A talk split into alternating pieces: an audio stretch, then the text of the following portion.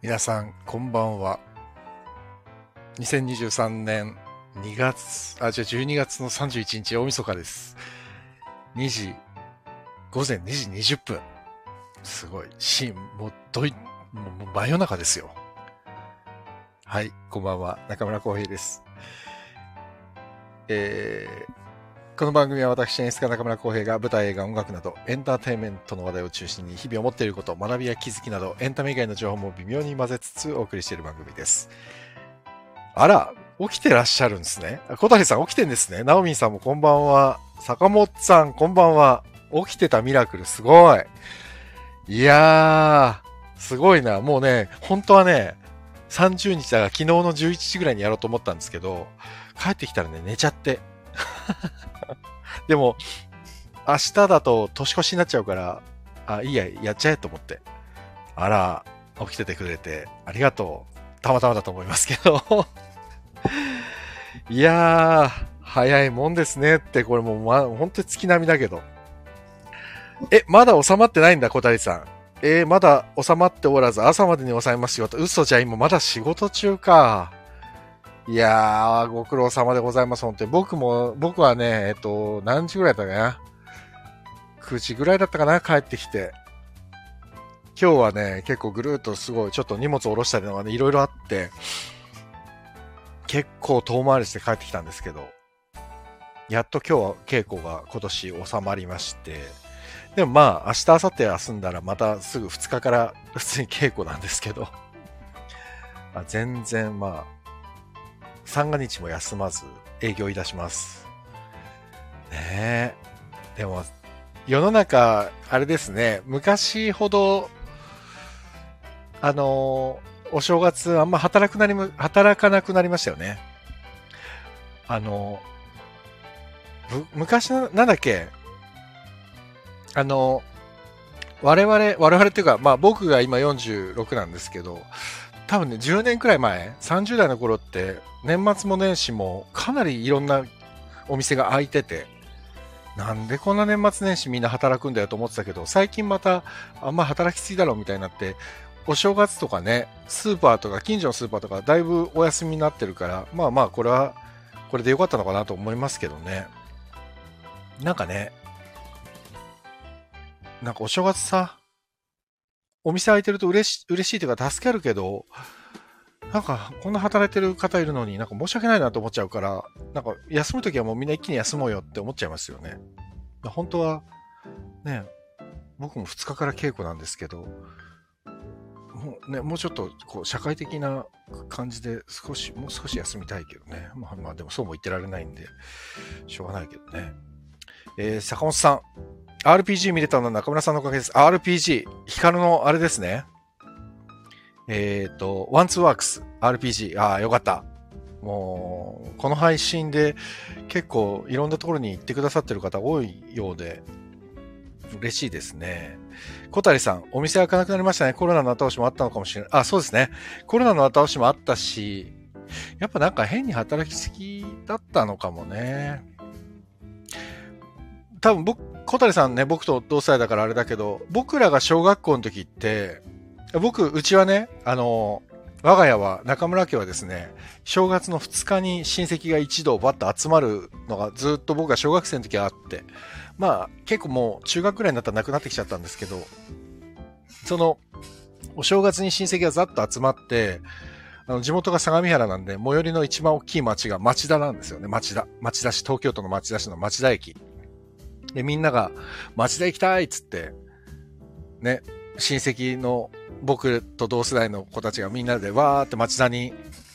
自転車とか歩いて行ったりしてたんですけど、でもね、正月行っても、大きいほら、小田急とか丸井とか声優とか、もうでっかいデパートが東急もね、町田全部あるから、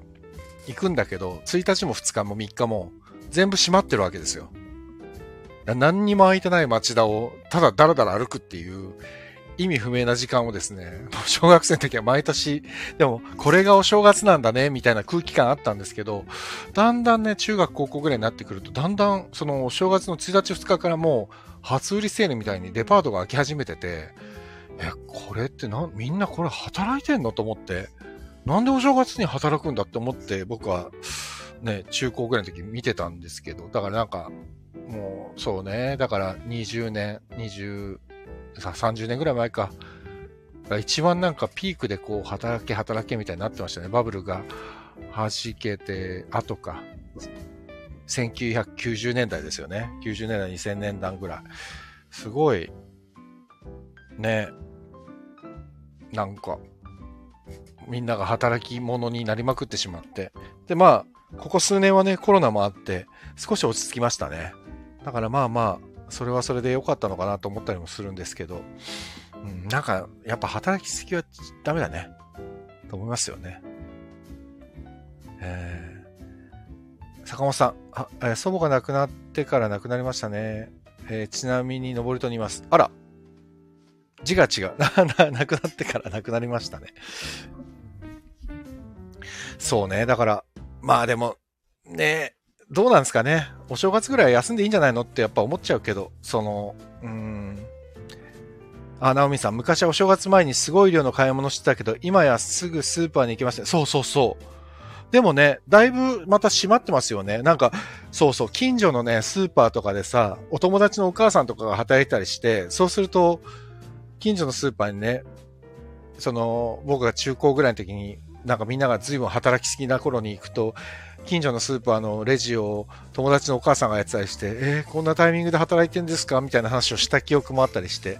だからもうそれはやめようよと思ってたから、まあまあ、今はちょうどいいですよ。うん、さあ、ちょっと、ね、せっかく大晦日、大晦日に配信したこと多分今まで一度もなくて、最初で最後ですよ。だから今年はどんな年でしたか？月並みですけど、皆さんはいい年でしたか？?1 年間。なんか、ね、1月から12月までってこの区切りがあるからどうしても区切りを考えてしまうけど、まあ日常はね、12月だろうが1月だろうが関係なく続くわけですけど、まあでもこの節目っていうのは悪い風習ではないですよね。うん、なんか日本の場合は春、夏、秋、冬とかさ、まあ四季もあるから、なんだかこう、節目としてカウントするにはすごいいい、いいですよね、この1年間っていう区切りはやっぱり。僕はね、昔、あの、そのハーベストのパンフレットとかにも書いたんですけど、このね、12月のクリスマスが終わってから31日までの間のこの1週間がまあ苦手で、まあ世の中がせわしなく、その師走っていう感じが出てるのは別に嫌いではないんですけど、なんかね、12月の末まで一生懸命生きてきたのに、また1にリセットされるのかよみたいな。また強制的にゼロに戻るのかみたいなね、その感じがすごい苦手で。でもまあ今となってはね、そんなあんまりないんですけど、本当に。まあ今となっては、まあ20代、30代の時かな、それ一番感じたのは、ああ、また一からか、みたいな。坂本さん、ようやく現場に行けられましたね。劇場、ライブハウス、だいぶ開きましたね。よかったよかった、本当に。ねえ、コロナ。でもま、なんかまた今、違う種類のコロナがまた出始めてるっていうのをちょっと小耳に挟みまして。ねえ。うんと、ナオミンさん、十数年ぶりに生の舞台を見に行きました。ごえさんのおかげです。ヒゲオさらばありがとうございます。そうね、大阪ダブルダブルホールですね。ナオミンさん大阪だからね。ありがたいなお会いできなかったですね、でもね。うんうん。僕もね、大阪は、4、5日いたのかな？で、結構、パッと早めに東京戻ってきてしまったんで、次の傾向があって。えっ、ー、と、今年の、せっかくヒーローサラバの話が出たんで、今年自分がやったのがですね、今、シリアルナンバーのアンネ、アンネの日っていうお芝居についてるんですけど、これもね、本当はね、ナオミンさんにね、このアンネの日も本当はね、すっごい見せたい。アンネの日は、えっ、ー、と、まあ、アンネ・フランクのアンネなんですけど、で、アンネの日記ではないんですよ。アンネの日っていうお芝居なんですけど、まあ、これが本当に素晴らしくてですね、まあ今日初めて投資稽古っていう最初から最後まで稽古やったんですけど、すごくやっぱりスタッフでついてて言うのもなんなんですけど、めちゃくちゃ良くて、で、これは本当にたくさんの人が見たらいいのにと思いながら、えー、作っているんですけども、まあ、ちょっとこの話は後でゆっくりするとして、この今ついてるシリアルナンバーっていう下森ロバさんの劇団というかユニットに今ついてるんですけど、実は今年の仕事始めもシリアルナンバーだったんですよ。1月入って結構すぐ稽古が始まったのがバグっていうね、これトレイシー・レッツっていう方の本を下森さんが演出してやったお芝居なんですけど、このバグっていうのが、まあこれはもうね、なんていうの、精神世界というかもうちょっと怖い、ちょっと気が狂ったような男女の話。まあ男性が女性をこう感化してって頭がこう、もう本当に精神世界。バグってまあ虫？小さい虫なんですけど、もう頭の中にババグがある。そのバグるっていうののバグともかかってるんですけど、すごいある種怖い話で、そのホラーとかっていう怖さっていうよりも、この現代社会をこう切ってるような、すごいスリリングな話だったんですけど、これが今年の2023年のスタートで、で、このバグっていうのをやって、もうヘロヘロになったところで、えー、一昨年コロナ禍で作ったサンキュービーバーっていうドラマがあったんですけど、ね、ドロンズの石本さんと川端、さっきの RPG の川端光さんが出てた、えー、主演で出てもらった僕が監督したドラマがあって、それのスピンオフとして旅番組を作りまして、それも今無料で YouTube で見れるんですけど、それのね、編集をちょっと凝りすぎてしまって、それを作る時間がその後ちょっとあって、で、その後舞台でまたアンカル、昼下がりの思春期たちは、っていう、また再演をやりまして、これも、えー、っと、これが6月、7月が本番、まあ稽古本番だったんですけど、このアンカルがね、ついに僕は今までコロナ禍でも自分の公演が中止になることはなかったんですけど、ついにこのアンカルの昼下がりの思春期たちは漂う狼のようだっていうこの作品の再演がですね、幕が開いて5日目ぐらいでコロナ禍で、コロナで公演が止まってしまいまして、で、もう、わーと思ったんですけど、その公演中止になる前日にたまたま映像を収録していて、本当に偶然なんですけど、映像収録の翌日にコロナが発覚して中止になっちゃったんですね、その日。でもうその日と翌日の2日間、あ、1日だけ公演中止にしたのかな？で、翌日から上映会にしようって大きいビジョンを立てて、劇場の中に舞台装置そのままで、その前に、えー、ビジョンを立てて、そこに、えっと、映像投影するっていうことをやってみようって、ある種すごく実験的だったんですけど、で、その上演用の映像の編集は誰がやるんだっていう話になって、まあ僕がちょうど、その、ね、ドラマ撮ったりもしてて、ちょうどホットな映像編集がホットなタイミングだったんで、よし、僕がやりましょう、つって言って、まあそっから3日3晩もう徹夜して、だから3日3晩徹夜したんですけど、中止にしたのは1日なんで、1日置いて翌日にはもう上映会だったので、そこに間に合わせるために、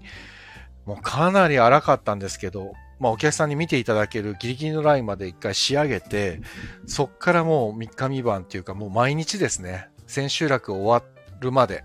毎日直し続けて、徹夜して。だからあんなに寝なかったのもう何年ぶりだろうというぐらい、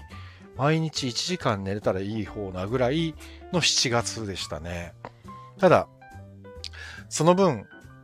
まあこのあの公演をチケット買ってくださって劇場まで来てくださった方が、映像でも納得していただけるような形にしないといけないっていうのがやっぱり自分の中ではすごい重くのしかかっていたんで、ある種、舞台で見るのと同じような感覚だけど映像で見るお得感もあるようなものを作りたくって、で、蓬莱さんと相談しながら、まあ演出家の蓬莱竜太さんと、ああでもない、こうでもないと相談しながら、で、トークショーも一緒に蓬莱さんと喋らせてもらったりして、っていう怒涛の6月、7月がアンカルでありましたね。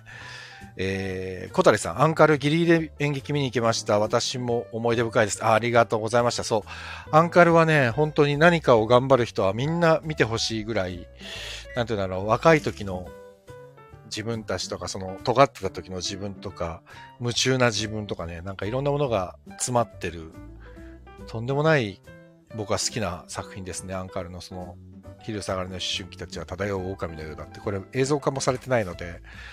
ねえみんなに見せたいと思ってもなかなか見せられないんですけど。あ、そうね。小谷さん台本も買ってくださったんですね。あれね、そうなんですよ。この昼下がりの思春期たちってね、これ台本も実は今回初めて売ってて、台本すら世に出てなかったんで、でも台本はね、すごい売れたんですよ、今回。今回のっていうか。でも、蓬莱さんのこの本、なかなかやっぱりね、今だと雑誌の悲劇喜劇とか、えっ、ー、と、文学界のあの、スバルとかっていう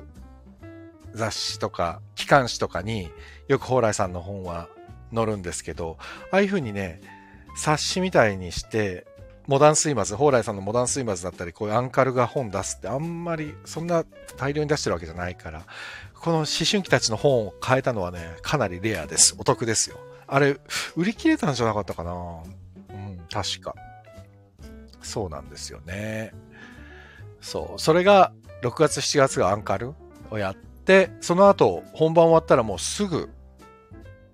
すぐにね、ヒゲオさらば、パルコ劇場、パルコプロデュース50周年、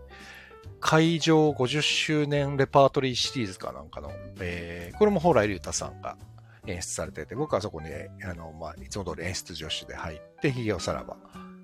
をパルコでやりました。えー、ナオミさん、もういっそ、その作った映像を販売してくれませんか？という気持ちもなくらい気になるアンカル。あ、これね、本当にいろんな方に言われて、で、この前、えっ、ー、と、その、コロナで中止になってから、メンバーが集まるってことがまずなくて、30人近く出てるんで、まあ集まれなくて、みんな忙しくて。で、12月のあ、あれ、12月の頭だっけな？確か。あ、11月の末か。かなんかに出演者の増田恭平さんって、まっすーってお兄さんが、みんなの兄貴があ企画してくれて、蓬莱さんも呼んで、で、僕も呼んでくれて、で、みんなでわっと集まって、その時にちょっと上映会じゃないですけど、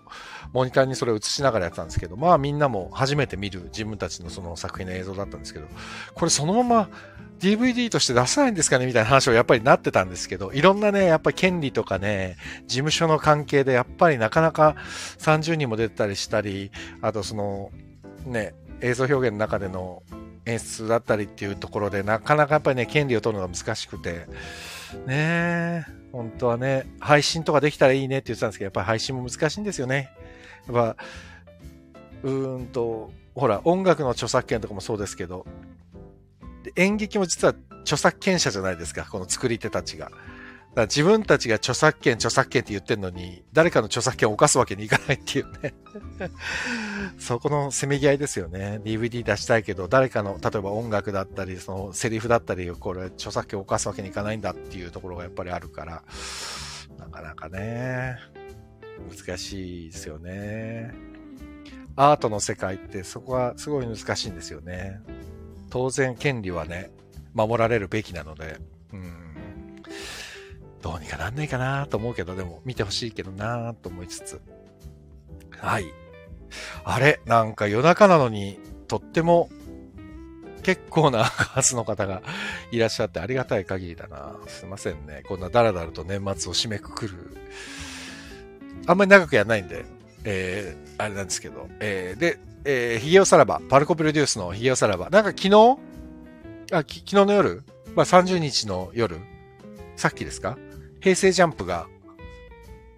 ライブやってたみたいですね。そう。その平成ジャンプの中島優斗さんが主演だった座長を務めてくださったヒゲオさらば。まあね、なかなか今年はその中島さんの周りも含めてですけど、すごくいろんな問題がたくさんあって、でも、すごいなと思いましたね。その、もう、渦中の中でも一生懸命、ブレることなく稽古に邁進する姿は、ちょっと感動すら覚えましたね。本当に。で、まあ、凛と立って、えー、ヨコローザっていうすごい難役をやってる、ゆうとさんを見てると、まあ、周りのキャストもよっしゃるぞっていう感じになってたしね。うん、やっぱり、やるべきことをやるしかないんだなっていうのはもう、あの姿を見ててすごい思いましたね。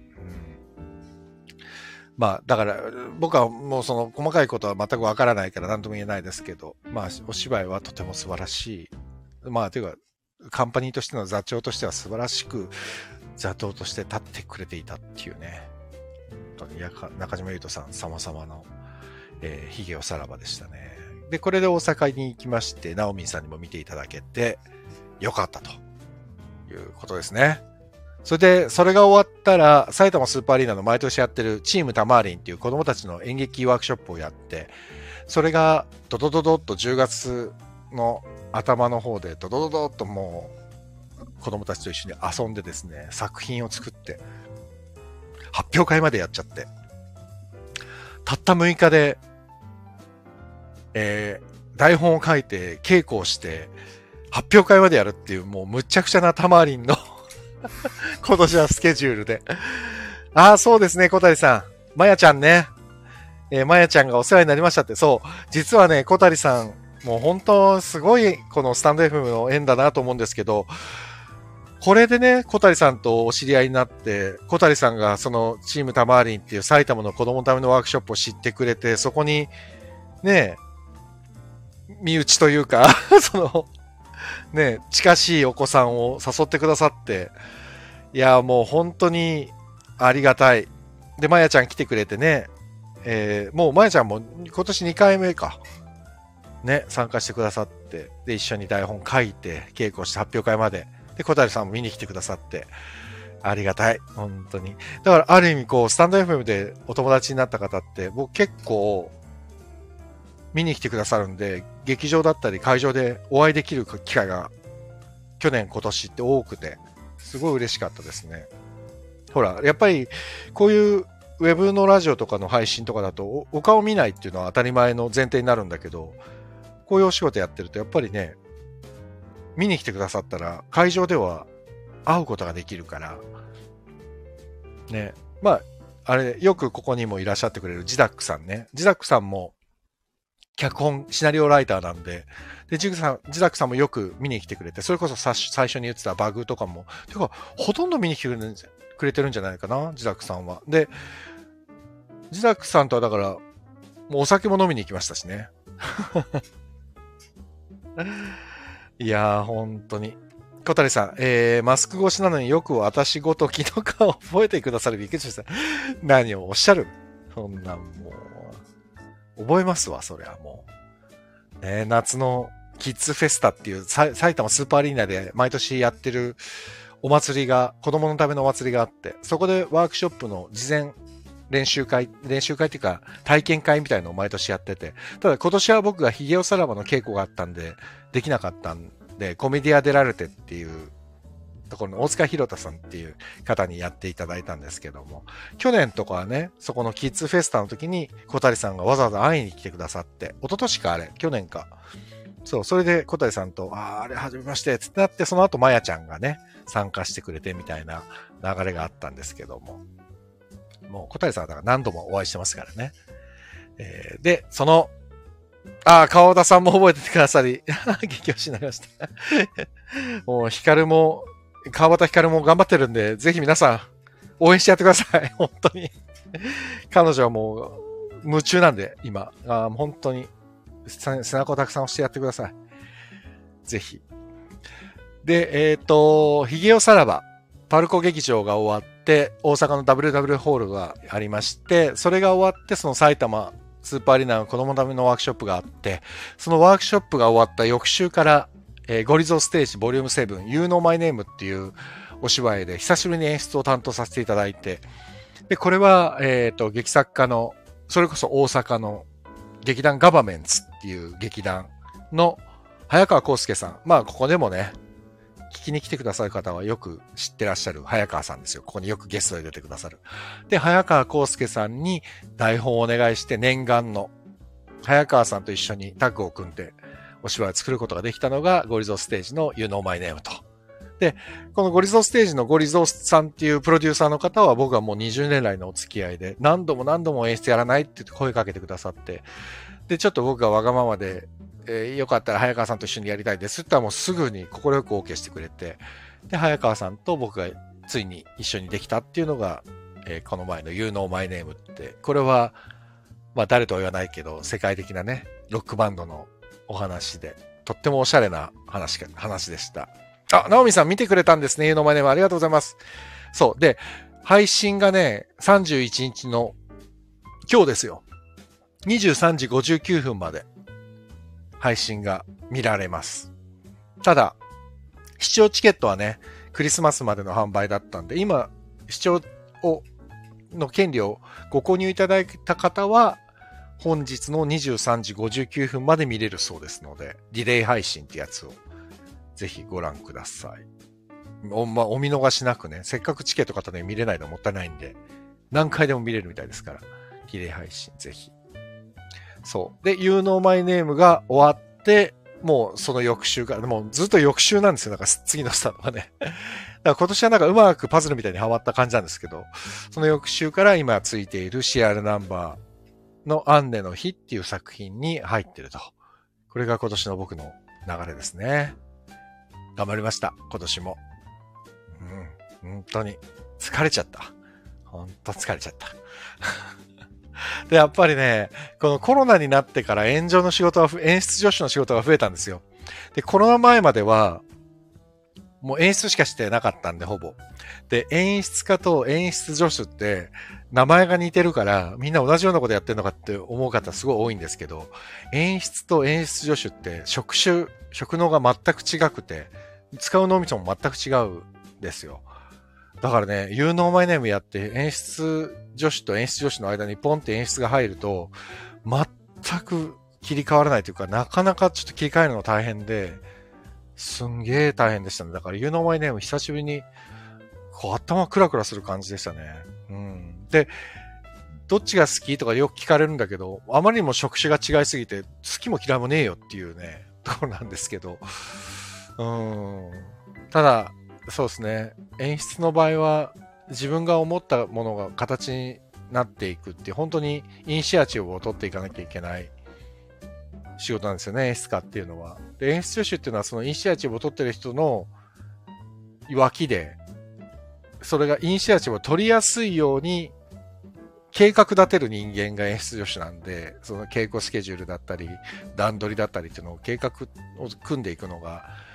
演出助手なので、どっちかっていうと演出家はクリエイターの脳みそなんですよね。で、演出助手っていうのはどっちかっていうとね、実務家なんですよね。実務をする人なんですよ。だから、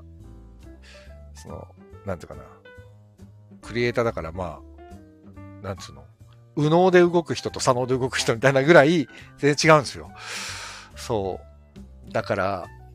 ねで、演出助手っていうのはもう今年1年も、まあ、ヒゲさらばとかもいろいろやってても、まあ今年だけじゃないんですけど、もう毎年、ここ3年ぐらいは演出助手ばっかり多いんで、やってて思うのはね、結局誰かがやらなきゃいけない仕事は、最終的にはギューって演出助手にまとまってきちゃう、どうやっても絶対稽古場にいなきゃいけない存在なので、他のスタッフさんはね、あの、稽古が佳境になった頃に、例えば照明さんとか音響さんとかも来るんですよ。だけど演出助手っていうのは、もう、稽古が始まる前の打ち合わせの段階から演出家の隣にずっといるもんですから、すべてをまあ全部把握しなきゃいけない。誰に何聞かれても答えな、答えられるようにしとかなきゃいけないみたいなところがあるので、全部いるわけです。そうすると、あれ、これって誰がやるんだろうってなったら大体、炎上の仕事にいつの間にかなってるみたいのが多くて。で、なんで炎上やってないの？とかって言われることも多いんですけど、いや、それ、俺の仕事じゃねえし、って、すげえ思うこともたくさんありますよ。もうめちゃくちゃ多い。え、それ、なんで炎上の仕事にしちゃうの？みたいなのも相当多いけど、結局、その例えば文句だったり苦情だったりクレームだったり、おそれ俺の仕事じゃねえだろみたいなことを言ったところで結局誰かやらなきゃいけないってなると、一番全部理解してる人がやるのが手っ取り早いっていう風な判断になっていくんですよ。これ自分の中でも。そうすると結局炎上って最終的には全部や、まあ足りないところは埋めていくっていうことになっていくんですけど、ただね、演出助手ってもう演出助手、演出助手が、他の演出助手の仕事を見るってことは、ほら、ないじゃないですか。あの、一個の舞台に対してほとんど一人しかいないんで。そうなるとね、みんながどうやってやってるか知らないから、たまに聞くのは、本当に何もやらない出場者もいるみたいだし、いや、そこまでやっちゃうのっていう演出女子もいるみたいだし、うん。あ、小谷さん、管理者ですね、本当まあでもそうですね、管理者っていう言葉がちょうどいいのかもしれないですね。この前あの、NHK の100カメっていうカメラ100台そせあの隠しカメラみたいなのを置いて、その仕事ぶりを見るみたいなやつで、スパイファミリーかなんかのミュージカルの舞台裏を100カメで追ってて、それで演出女子のあゆむさんっていう方のを結構追ってたんですけど、あゆむさんはやっぱりすごい演出女子だなと思いましたね。もう先回りしてどんどんどんどんコントロールしていく現場を。僕はもうあそこまではさすがにできない。すごいなと思いながら、まあ見てましたね。という感じで僕の一年はもうそんな風にちょっと怒涛のような進み方をしてきました。今年一年も。で、えー、ですね。だからもうね、昨日ツイッターかなんかにも書いたんですけど、ツイッターじゃないか、X か、X にも書いたんですけど、最近なんかね、ぼーっとする時間がないから、こう携帯とかいじってて、SNS でさ、なんか汚ねえカーペットみたいのをさ、すっげえどんどん綺麗にしていくみたいな動画が最近すぐ流れてくるんですよ。カーペット清掃みたいなやつ。あれすごい見ちゃうの。何にも考えずただぼーっと10分ぐらいカーペットが綺麗になっていく様を見るっていう。謎、謎の時間を最近過ごしてます。もうでもあれがね、なんか妙に脳をリセットしてくれるっていうか、何ですかね、あの、カーペット綺麗になっていくやつ。もう、茶色くて泥の塊みたいなやつから、いつの間にか熊さんのカーペットに綺麗になっていくみたいなさ、あ、熊さんの柄が書いてあったんだみたいな、だんだん分かっていくのが、若干こう、こうなんていうんですか、癖になり始めてて、疲れてんな、俺って思いますよね。ああ、もうすぐ3時か。はい、そうそう、終わんないとな。ね、今年どうでしたか？なんかでも今年は僕にとっては、とても寂しい年だったな。っていうのは、僕は、えっ、ー、と、皆さんどうでしたかね ?2023 年。もういい年だったかとかって聞かれると、もう何がいい年なのかわかんないです。もうここまで来ると。毎年。いい年って何？って思っちゃう。飛躍の年みたいな。武道館でライブができたみたいな、そういうことだったらちょっと飛躍の年だなと思うけど、ちょっとなんかわかんないですね。自分がどうだったのかわかんないけど、まあまあ、えっ、ー、と、倒れることもなく大きな病気もしなかったから、そういう意味では良かった。ただ、今年結構、ね、僕が好きな方がたくさん亡くなられて、本当に辛い、辛いというか、まあ別にお友達ってわけではないんですけど、例えば、さ、ね、教授、坂本龍一さんとか、高橋幸宏さんとか、僕本当 YMO、本当に聴いてたんですよ。YMO とか、坂本龍一さんの音楽を聴いて、ピアノを習いたいと思ってピアノを習った人間なので、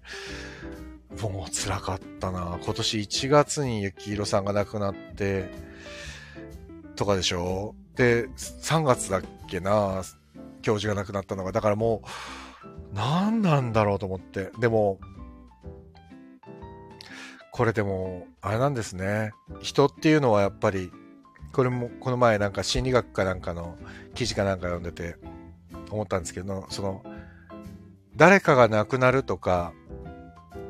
そういうのって、例えば、えっ、ー、と、マウスとかの実験で、えー、2匹のマウスがいて、1匹がその、一緒に暮らしているマウスの1匹が亡くなった時に、もう1匹のマウスっていうのは、一気に死に近づいちゃうんですってね。こうぐーっと、早く亡くなっていくんですって。で、これって、人間も一緒で、誰かが亡くなるとか、近しい人でも心の中で近しい人でも、全然近しくなくても、誰かが亡くなるっていうことを実感すると、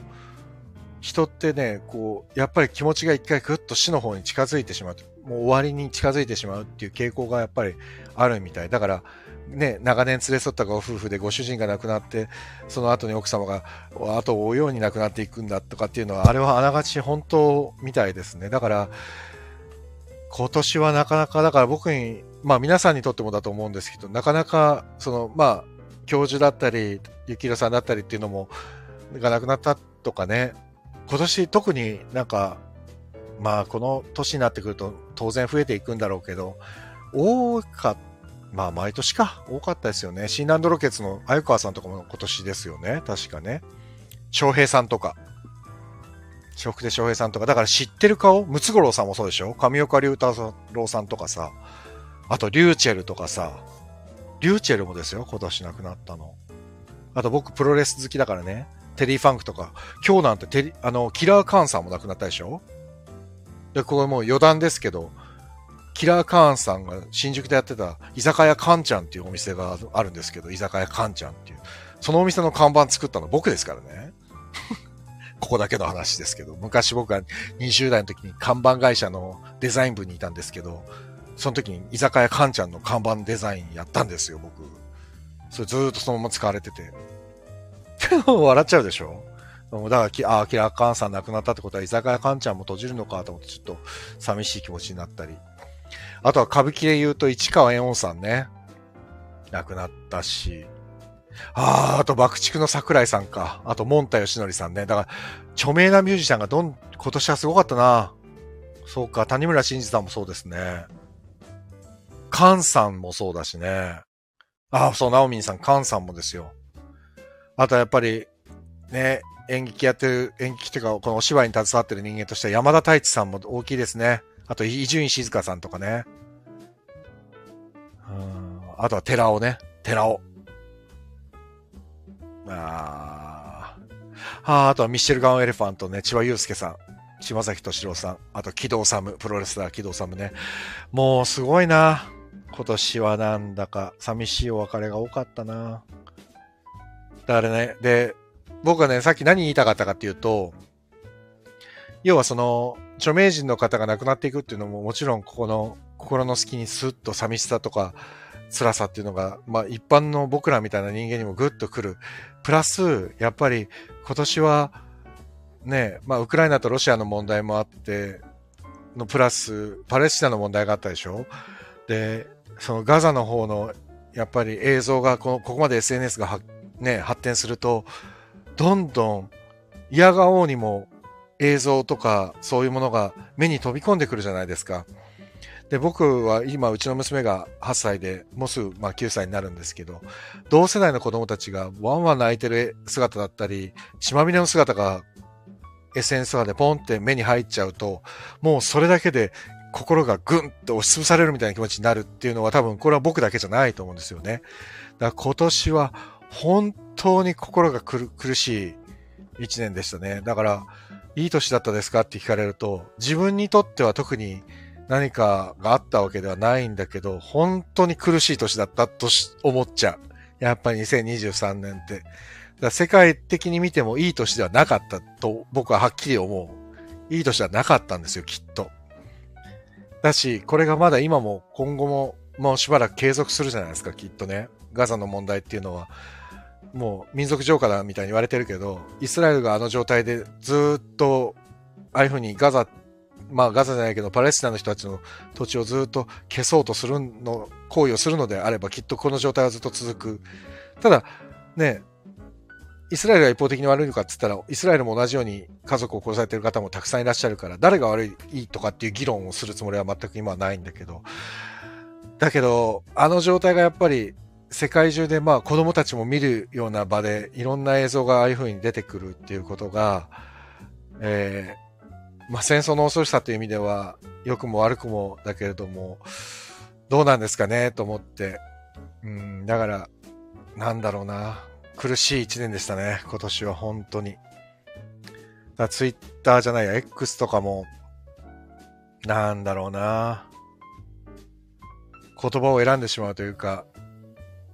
そなんかたわいもない何でもないことを書くことに終始してしまうというか、そう。小谷さん、そう考えると人災も天才も凄まじかったですね。なんか今年なんか結構辛かったですよね。なんかそういう意味ではね。うん。そう、だからなんとなく心がこう、落ち着かない日々が続くというか。で、意外とその、うん、まあニュースもそうですけど、意外とこう、バーチャルなんですよね。なんか、ね、クリスマスとかまあ、例えば、わかんないけど、これはね、多分考えすぎなんですけど、そういうハッピーなイベントがあったところで、うーん、なんか、今まで以上に、こう、ピュアに楽しい楽しいとは、やっぱ思えない年だったというか、今年。うん、なかなか。で、これ未来のね、今、うちの娘もそうですけど、子供たちにとって、決していい方向に進んでないこの世界の流れというか、ね、が今あって、まあ日本もそうじゃないですか。もう日本なんて今、政治はボロボロですよね。だからまあもうこれもちょっと自分の中ではすごい思ってて、要は今も、今の子供たちよりもだいぶ早くこの世から旅立っていかれるおじいちゃんおばあちゃんたちが子供たちの未来決めてるようなもんで、ただ、ね、その子供たちの未来を決めるおじいちゃんおばあちゃんたちが、結構お金に振り回されちゃってる状態が今の日本の政治だから、そうやって考えると、そこもまだ、なんかね、暗雲立ち込める感じだし、なんか明るい気持ちになるような要素がすごく少ないというか、美味しいご飯を食べてあったかいお布団で眠る。楽しくて笑う。すべての子供がそうであってほしいです。本当に、今年はね、本当にそう思いましたね。うん、やっぱり、まあこの年になって涙もろくなったのもそうかもしれないけども、もうテレビとかでパレスチナとかの子供たちがわーっと泣いてるの、まあイスラエル、パレスチナの子供たちが泣いてるのを見るだけでも、もう、もう耐えられないぐらいちょっとしんどい。心がもう、本当にしんどい時間が多かったなっていうか多かったなっていうか今も多いんだよな。今もずっとですよ。そう。だからなんとかこれ早くね、終わ終わるというか集結しないかなと思いながら見てるんですけど。うん、なんか人間って、そういう意味では、うん、すごくこう、なんていうんですかね、敵を作らないと生きていけないというか、こうね、仮想敵でもいいから何かを作らないと生きていけないとか、その仮想の敵とか、そういう何かを作らないとお金を動かすことができないとか、やっぱりな、なかなか虚しいですよねっていうのを今年はたくさん考えました。それは、まあ世の中の動きもそうだし、自分の仕事に対しての考え方もそうなんですけど、その、まあ自分、自分の周りの人がどうのっていうわけではなくて自分自身の問題なんですけど、こう、なんて言うんだろうな。シンプルに単純に楽しい仕事ばかりじゃない。仕事なんてみんな大変だから。大変なんだけど、でも本当に果たしてこれが社会として、その社会の一部として自分が、こう、誰かのためになっているのかどうかとかっていうのも、すごく考える一年になったなっていうのが自分の中でありますね。うん。そうね。ナオミさんがでもこう言ってることが本当に全てだなと思うな。で、小谷さん、自分のことで大変な時こそ世界に目を向けようと思いました。あ、ああ、でも本当そうそう、そういうことを言いたかったわけです。本当みんな、本当同じ考えですね。やっぱり、さすが同世代。でも多分、僕らの世代はそれ考えるのかもね。そういうそ年なのかも。で、この前さ、あの、スパークス55っていう、わかります？バンド。えっ、ー、と、それこそユニコーンとかと同世代のスパークス55っていう、僕大好きなバンドがあって、スパークス55のドラムの立花哲也さん、テッチさんと仲良くさせてもらってて、そのテッチさんと食事に行ったんですね。で、テッチさんがもうすぐ60近いんです。も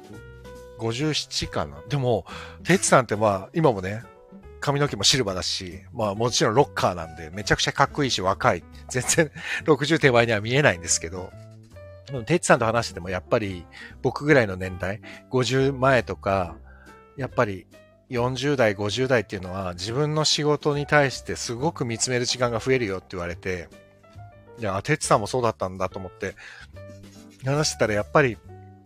40代とかになると、この社会的な中ではある程度、その、普通の会社員だとしたら、ある程度の地位にもなって、怒られるっていう機会も減っていくし、かつ、かといって、仕事ができないと、え、その年になってできないのって思われるじゃないですか。でしょ？社会的に言ったらさ。だから若い世代は当然このおじさんは仕事ができると思ってみるわけですよ。ただ、意外と、もちろん経験値は増えているわけで、できることは増えていってはいるんだけど、でも実際問題として、例えば初めてやる仕事だとしたら、それは20代の初めてと40代の初めては一緒。でも、初めてだからできませんとは言いにくくなるのが我々の世代で、できて当然みたいな空気感が世の中にはあるから、40代、50代。だからそうすると、ある種すごく自分を追い込んで、やる、やるしかねえんだって苦しみもがくタイミングは多分この年なんだよね。みたいな。どんな仕事でもそうですけど。だからね、すごく、あ、あそうそう、覚えるのに時間もかかりますよね。でも覚えるのに時間かかるんだけど、周りはできて当たり前って目で見るし、年を取るっていうのは、なんか、許されない年、時代、時間、時代になってくるじゃないですか。なんとなくいろんなことが許されない。うん。だから、そういう意味で、自分を追い込んでしまう。まさに。だからめちゃくちゃ勉強してます。素晴らしい。だからそこでね、ちゃんと勉強しようと思えるっていうのが、小谷さんの素晴らしいところですよ。そこは本当に。そう、だからね、なんだろうね、この、さっき書いてらっしゃったけど、小谷さんも書いてたけど、自分がこういう状況で仕事もなんとなくこう、わーっていろんな、実はほら、年取って偉くなっていったら、ある、そんなに周りに気ぃつかなくていいし、ちょっと楽なんでしょって思われるかもしれないけど、逆で、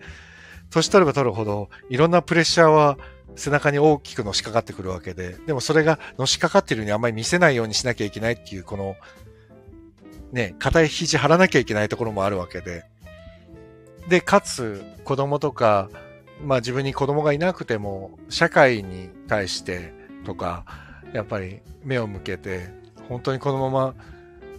えっ、ー、とこ、の世界が自分たちが何もしないままこのまま行っていいんだろうかっていうなんかいろんな迷いも出てくるし、とかさ、なんか確かに、ああ、そうか、年を取るってこんなにめんどくさいことなんだとかってここ数年は特にコロナ禍になって世界が激動で、なんか自分の周りにも変わってきた時に、ああ、そういうことだよなぁと、ちょっと思ったりしてね、考える時間が増えましたよね。えー、小平さん、自分の花を咲かせるのではなく、幸せの種をまこうって言葉好きであ、でも、多分小谷さんさ、この言葉って僕もすごく良いと思うんだけど、30代の時なんで考えなかったでしょ？なんか。で、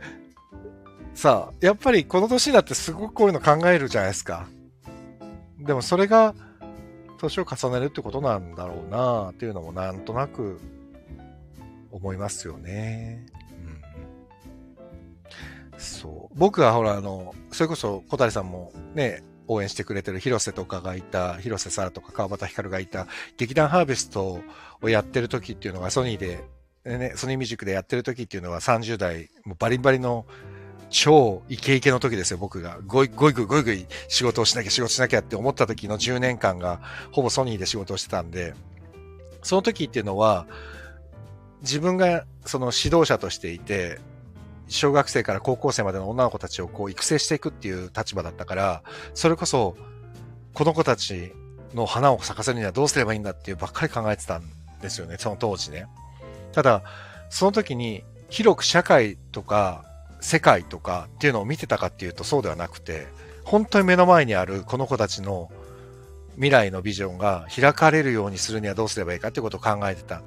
で、今はやっぱり、まあハーベストも終わったっていうのもありますけど、そのハーベストにいた子たちが今社会でどうなっていくっていうのももちろん気にかかるプラス、自分の娘もそうだし、自分の娘以外もそうだし、この広く世間一般の未来を担う子供たちがどうなっていくんだろうかとかっていう、そんなこと言えるような立場の人間ではないんですけど、ただ、僕らの世代がきっとそこをずっと今考えていかないと、このおじいちゃんおばあちゃんが牛耳ってしまっている未来をどうにもならないんじゃないかなってちょっと思ったりもするし、ね。なんか、怖いですよね。今のまんま行ったら、あ、未来はどうなってしまうんだろうって。だから僕らは今の子供たちより先にいなくなるわけで、本当にちゃんと豊かに暮らしていける将来が待っているんだろうかって思うと、そうはならない気がするんですよ。今のまんま行くと。だからちょっとそこはすごい、ね、何かできることはないんだろうかってやっぱ考えちゃいますよね。えー、40になってから力はないけど役に立てることがあったら頑張ろうみたいな感じです。ああ、でもまあ、みんなそうだよね。だから、やっぱり、頑張れ40代って思うよな。自分も含めて。うん、なんか、そう。だから演劇とかやってて、その、難しいんですよ。その演劇がどこまで社会に対して影響力があるのかって考えたときに、実際多分そんなに影響はない。そんなにっていうか全くないですよ。全くないんだけど、あると信じてやってるんだけど、でも演劇界は演劇界でいろんな問題が実はあって、今年なんて特にパワハラ、セクハラ問題とかっていうのは去年今年っていうのは演劇界、映画界にもたくさんあって、何言ってんだよって感じなんですよ、正直。なんでそんなくだらないね、正直。もうとんでもない、もうどうでもいい。もう被害者の方にとっては大事件ですよ。大事件だし、そこは絶対心寄せるべきなんだけど、偉くなってパワハラ、セクハラっていうのを起こしてる上の世代とか僕の世代とかが、もう演劇っていうかエンターテインメントとか文化っていうのは人に元気を与えるものなのになんでそんなくだらないことやってんだよって思い続けるにここ数年なんですよ。何やってんのよって。だから自分のその欲だったりさ、利権だったりってもうそんなのをそれを人のために向けるのが文化でしょって思うんだけど、そうはなってないのがねここ最近自分がこの業界に行ってへきへきとするところですよ。なんか、何のためにやってるんだろうってちょっとすごい考えちゃう。うん。やっぱり、なんだろう。もちろん人間なんてね、僕もそうですけど欲深い生き物ですから、欲があって当然いいとは思うんだけども、うん、自分の、その、ができるまあ、ギブ、ギブの、ギブの気持ちですよね。ギブ、ギブ、与えるっていう。これをどう持って、誰にどう向けていくのかっていうのを、また来年以降もきっと考えるんでしょう。本当に。なんかそういうおじさんになったんだなって自分のことを思います。まあ子供がいるとかあるのもあるのかもしれないけど、それだけじゃないですね。やっぱり今年、その世界的にもいろんな問題があって、うん、未来を担う子供たちの悲しそうな顔をたくさん見る機会が多かったから、余計、ちょっと考える年でしたね。だから僕にとってはですけど、2023年は決してハッピーなだけの年なんでやっぱりなかったなーっていうのが正直なところ。終わり良ければ全て良しじゃないとは言い切れない今年は年でしたね。ああ、もうすぐ1時間です。すいません。こんな遅くまで。ただ、結構な数の方が未だに 10, 10人近くいらっしゃるのは、皆さん大晦日のあれだから今は起きてるのかな？ね。ありがとうございます。本当に。はい。という感じですよ。うん、ただ、まあ来年また、えっ、ー、と、ちょっと僕もいろいろと新しい方向にと思って、えー、動きたいなと思ってはいるんです。まあいろんなことね、まあ小難しく考えるというよりも、なんとなくこういい、もう自分も含めてですけど、こう、なんつうのかな。なんかね、これも大げさな話ですけど、社会とか世界のことを考える前に、まず自分の手も手元の人たちとか、手前の自分の周りの人たちをハッピーにできなかったら、外になんて広がんねえだろうっていうところもやっぱりあるんで なんとなくこの、ちゃんと自分の手前のところからね、地に足つけて頑張れたらなと思っているんです。なので、まあまあ、この、えっ、ー、と、レトロワークスレディオ自体はあと1ヶ月ほどで終わろうと思って、まあだからこれも含めてです。要は、一回ちょっといろんなものをきちんと、こう、スタートがあれば終わりがあるんだっていうことで、こう、自分の中で整理しつつね、また次のステージに、次のフェーズっていうんですか？に進んでいければいいなと思っている次第です。こんな感じです。今日今年の配信最後は ね、寝ましょう。そろそろね、閉めます。えー、っと、と言いつつ、えっ、と、宣伝だけはちゃんとしとこうと思います。先ほどもお伝えしました、シリアルナンバー、アンネの日。今日、投資稽古をやりましたが、とても素敵な作品。えっ、ー、と、なんだろう。女性の所長から閉経まで、生理に泣いて生理に笑う、女の心を赤裸々かつチャーミングに描きますって、女性の生理の話なんです。で、今、稽古場は女性ばかり。男性は僕だけです。で、最近また演出部の方とか入ってくれて増えてきたんですけど、このね、皆さんがとても魅力的です。本当に。で、お話ももちろんそう。で、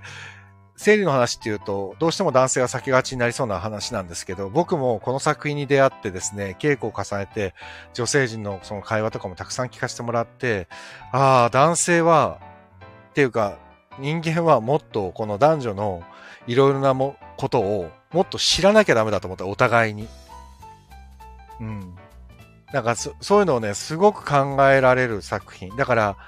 生理の話だからっつって男性が避けることではなくて、生理の話だからこそ、こう見に行って、まあ知識的なところもそうだし、生きるとか人生とかっていうのは何なんだっていうのを考えるいいきっかけにもなる気がするので、ぜひこのアンネの日を見に来ていただけたら嬉しいです。えー、2024年1月12日から21日まで、えー下北沢のザ・鈴なりで上演されます。下りロバさんの作演出です。本当におすすめの作品ですので、よろしければぜひ、えーお越しください。僕の方に DM だったり、えーくださっても全然チケットをお取りできますので、ご連絡ください。あ、小谷さんありがとうございます。行きたいですって。ありがとうございます。本当におすすめですよ。うん。なんだか、今日も投資見ててぐーっと来て、すごく気持ちよかったです。というわけで、今日はここで終わろう。すいません。深夜にありがとうございました。ちょっと、あ、どうなんだろう。アーカイブは残すかな残さないかわかんないけど、深夜のテンションに喋ってるから。まあ、ここはここだけのね、小谷さんとか直美さんとかね、何人か来てくださってる皆さんの中で大事にしててくれればいいなと思います。というわけで、2023年もお世話になりました。ありがとうございました。えー、どうぞ、良いお年をお迎えください。また、2024年元気にお会いできたらと思います。新年はいつかな？まあでも気が向いたらパッとまた急にやりますので、どうぞよろしくお願いします。すいません。小谷さんもお仕事のお邪魔しましてすいませんでした。では、良いお年を。おやすみなさい。ありがとうございました。あ、シーメイさん、ありがとうございました。ほら、曲がぴったりだぜ。